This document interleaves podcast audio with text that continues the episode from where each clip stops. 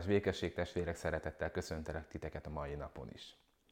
Tovább folytatjuk az adventi úrvacsorára való felkészülésünket, és a, a mai napon egy nagyon nehéz témát hoztam számotokra, innen a harmadik kávé mellől most már. Folytatjuk egy kicsit a tegnapi gondolatmenetünket. A tegnapi napon a bűnvallásról és a bűnbánatnak a fontosságáról szóltunk, mint az úrvacsorára való felkészülésnek az egyik legfontosabb eleméről. Egy jól ismert igeszakasz szeretnék most elétek hozni Pál Apostolnak az első korintusi leveléből. A 11. fejezetből olvasom majd a 27-től a 30 terjedő verseket.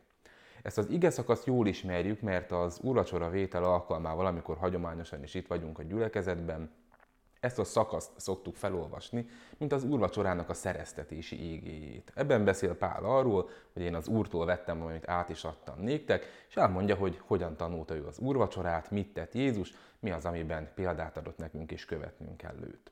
A következő néhány verset, ennek a folytatását szeretném a felolvasni számotokra, hallgassátok, olvassátok figyelemmel.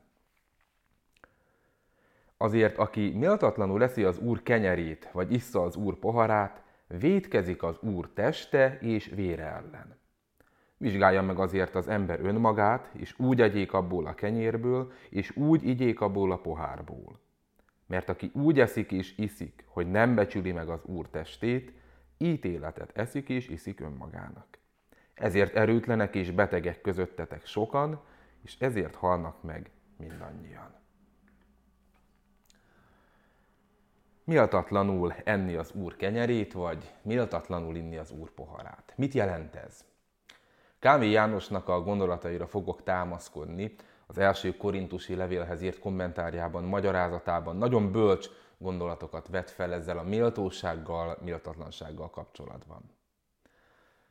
Először is testvérek, ez a méltóság, hogy ki méltó az úrvacsora vételre, ez jó, ha tudod, hogy ez nem egy erkölcsi kategória. Ez nem azt jelenti, amit egy első hallásra gondol az ember, hogy aki úrvacsorázni megy, annak tökéletesnek kell lennie. Noha, valljuk meg őszintén, az egyházi, a templomba járó embertől mindig ezt várják el minden fórumon, minden körülmények között, hogy a keresztény ember az legyen fedhetetlen és tökéletes. Igen, valóban bárcsak lehetne a keresztény ember fedhetetlen és tökéletes. Ezen a földön egy tökéletes ember volt, Jézus Krisztusnak hívták. Ez nem egy erkölcsi kategória, amit be kell töltenünk, ez, ez nem egy mérce, amit meg kell ugrani az életvitelünkkel, bármi egyébben, hogy aki ezt megugorja, az úrvacsorázhat, aki nem, az nem. Nagyon kevesen ugranák meg, sőt azt gondolom, hogy teljesen fölösleges lenne megteríteni az úr asztalát, akár a gyülekezetben, akár otthonainkban, ha ez lenne a mérce, hogy aki tökéletes, aki méltó az Úristen kegyelmére. Ilyen ember nincs. Ez a méltóság, méltatlanság valami egészen mást jelent. Azt mondja az ige, aki méltatlanul eszi az Úr kenyerét, vagy méltatlanul issza az Úr poharát, az vétkezik az Úr teste és vére ellen.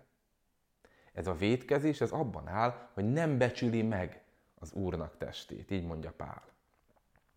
Ez testvérek, ez a gyakorlatban ez azt jelenti, ez a fajta vétkezés, hogy valaki úgy úrvacsorázik, hogy előtte nem készült fel. Nem bánta meg, nem ismerte fel a bűneit. Azaz, tudja, hogy valami baj van. És azt gondolom, hogy ez a leggyakoribb vétek, amit elkövetünk az úrvacsorával szemben. Tudom, hogy valami nincs rendjén az életemben. Isten szent lelke rámutatott valamire. Van valami bűn az életemben, amiről tudom, hogy ott van, de nem bánom. És megyek úrvacsorázni. Mondjuk gyűlölöm a másik embert, haragszok rá utálom, kerülöm. Esetleg olyan embert, aki mondjuk előttem vagy utánam ugyanúgy meg fog állni az úrasztal előtt, és ugyanúgy veszi majd a szent jegyeket. Én ezt az ember gyűlölöm, haragszok rá. Tudom, hogy ez bűn, hiszen úrvacsora után elmondjuk, bocsássatok meg egymásnak, ahogyan Krisztus megbocsájtott nektek, nem először hallod. Tudod, hogy bűn, de nem bánod. Vagy éppen folyamatosan csalok a pénzügyeimmel, folyamatosan lopok a munkahelyemről, mert ezt tanultuk a kommunizmusban, hogy mindenki onnan lop, ahonnan dolgozik, és tudom, hogy bűn, tudom, hogy nem kéne, tudom, hogy nincs rendjén, felismerem, de nem bánom meg, nem hagyom el, hanem megyek az úrasztalához.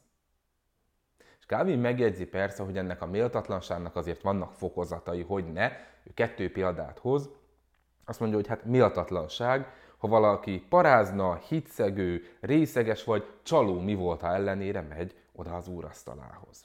Ezek nagy része nyilvánvaló bűn, hiszen mások is látják, ha ránéznek az életünkre. Azt mondja, hogy ennél picivel enyhébb, de ez is méltatlanság, amikor valaki nem törődömségből vagy hanyagságból nem készül fel. Azaz, bocsássatok meg, úgy beesik az úrasztal elé, hogy hú, éppen ide értem, és akkor jövök, és úrvacsorázok, és minden jó lesz. A helyzet az, hogy nem így működik. Nem úgy működik, hogy beesek az úrasztala elé, aztán akkor minden jó lesz majd, ha magamhoz veszem a kenyeret meg a bort. Nem. Azt mondja az ige, lehet méltatlanul lenni, és lehet méltatlanul inni. Úgy igyék, és úgy egyék az ember, hogy előtte megvizsgálja magát. Mert aki ezt nem teszi, ítéletet eszik és iszik önmagának. És most jogos lehet a kérdés benned, hogy amikor úrvacsorázunk, akkor az egyik ember életet, áldást, ígéretet, megerősítést kap az úrvacsorában, a másik ember meg ítéletet eszik ugyanazzal a dalapkenyérrel. Igen, a helyzet az valami hasonlóképpen működik. Az Úristen mindenkinek ugyanazt kínálja az úrvacsorában. Jézus Krisztus halálának érdemeit, a bűnből való szabadulást, az abban való megerősítést kínálja. De hogy az ember mit veszel az Úristen kezéből, az már itt bent a szívünkben fog eldőlni. Hogy én a bűneim bocsánatának a jelképét veszem, a megerősítést veszem, vagy egy darab kenyeret, amit egyébként otthon is megtehetnék. Fontos megjegyezni, hogy az úrvacsorai jegyei, a kenyér és a bor önmagában nem szentek. Hiába vinne haza valaki a családtagjának egy darab kenyeret, az a családtagja életén az ég megadta világon semmit nem változtatna, az csupán egy darab kenyér. Az úrvacsora nem varázsszer. Nem tudjuk így osztogatni, hogy akkor elküldjük neki, és akkor neki is milyen jó lesz. Dehogy. Itt a szívünkben, meg a lelkünkben dől el az úrvacsorának az ereje testvérem. A jegyekben Isten mindenkinek ugyanazt adja, de nem mindenki ugyanazt veszi el tőle, ez ugyanis hitkérdés. Ha valakinek az életéből hiányzik az élő hit, hiányzik a bűnbánat, hiányzik a Szentléleknek a jelenléte, az egyszerűen nem kerülhet közösségbe a Jézus Krisztus testével, bármennyi kenyeret enni és bármennyi bort inna ott az úrasztalánál. Ha ezek valakiből hiányoznak, akkor erre mondja Pálapostól, hogy kárhozatot eszik és iszik magának mert fölöslegessé teszi, ráadásul meggyalázza a szent jegyeket. Ki tehát a méltó? Jogos lehet most már benned a kérdés, testvérem. Emberi értelemben senki. De ha áhítozol az Isten kegyelmére, ha érzed ezt a méltatlanságot, hogy Uram, semmi keresnivalóm nem lenne a Te jelenlétedben, semmi keresnivalóm nem lenne a Te asztalodnál, a Te közösségedben, ha érzed, hogy, hogy van olyan bűnöd, amely terhel, amitől egyedül képtelen vagy megszabadulni, de nagyon szeretnél, és hiszed, hogy attól Jézus meg tud szabadítani, akkor Isten téged is vár annál az asztalnál. Legyen az otthon, a templomban, legyen bárhol. Ha felismered a nyomorúságod, és tudod, hogy rászorulsz a kegyelmére, hidd el, akkor téged is vár az asztalnál. Éppen a hit tesz minket miatatlanokból miatókká a bennünk való hit testvérek.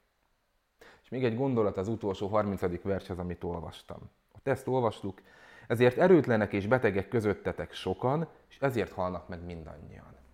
Van Kávinnak egy nagyon kemény megjegyzése az ige kapcsán. Azt mondja, hogy nagyon sok embert nem kavar fel a bűne. Csak akkor, ha Isten ítélettel, büntetéssel sújtja azokat. Ezt meghagyom, gondolkodjatok rajta. Vajon ez a helyzet, amiben most vagyunk, ez a világjárvány, amit most már lassan egy egész éve szenvedünk, vajon nem Isten figyelmeztetése? Hogy gondolkozzunk el? No, ezt meghagyom nektek testvérek, holnap folytatjuk majd a felkészülést. Áldást, békességet!